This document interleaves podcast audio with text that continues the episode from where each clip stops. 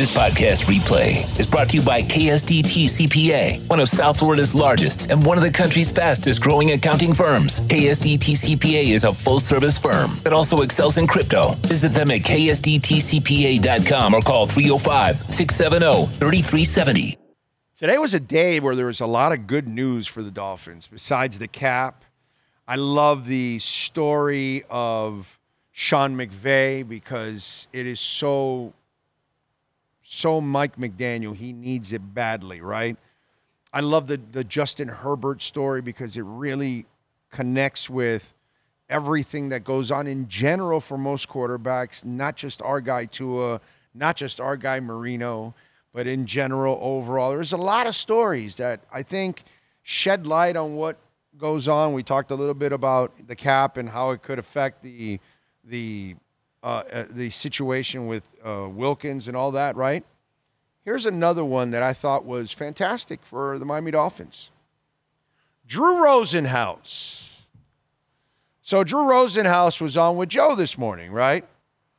And he was talking about, first of all, good news. He was talking about, you know, he said there, will be other teams interested in Van Ginkel. And sure, maybe Fangio wants him. But do you think Van Ginkel really gravitates to Fangio, likes Fangio, really wants to have conversations with Fangio? Does anybody want to have conversations with Fangio? No. Is Fangio going to be in Philadelphia for many years to come? Probably not. So let's really be realistic. Van Ginkel's not going to get stolen by Philadelphia. Okay? And he says there's mutual interest between the Dolphins and Van Ginkel. They've got their home here. This is the team that drafted him. This is the team that believed him. This is the front office that believed in him. More importantly, not Flo, because he didn't use him enough. Okay? And Fangio figured it out finally and used him, and maybe more because of the injuries, too. I don't know. But either way, great news in that sense, the mutual interest part. I think Van Ginkel comes back here, no problem. Then the next one and this is where we hit a home run out of the park. So we can talk about the bullshit first and foremost. Okay, so he talks about the Connor Williams thing because he's the same agent for it. Says, I do think we're going to be very methodical and take a very uh, uh, slow, uh, uh, uh slow approach to it.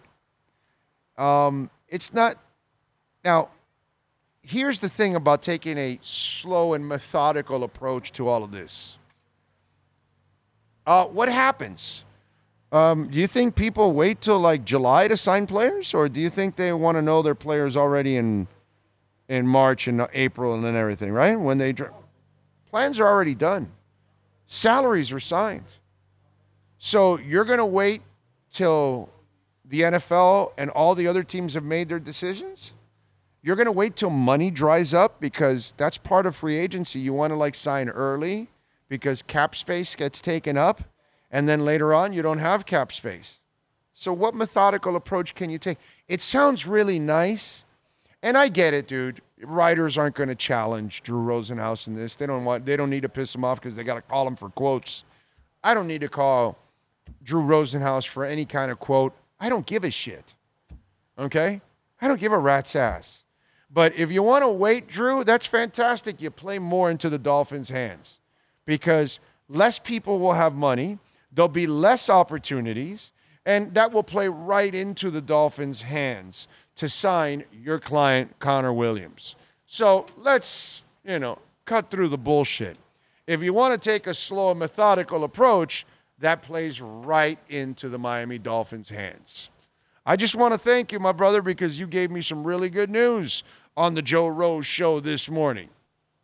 And I know nobody's going to challenge you on that because, of course, you know, nobody's going to want to piss off their guest, and and and writers aren't going to challenge him in that because then they can't call him for a quote on anything else because he won't call him back.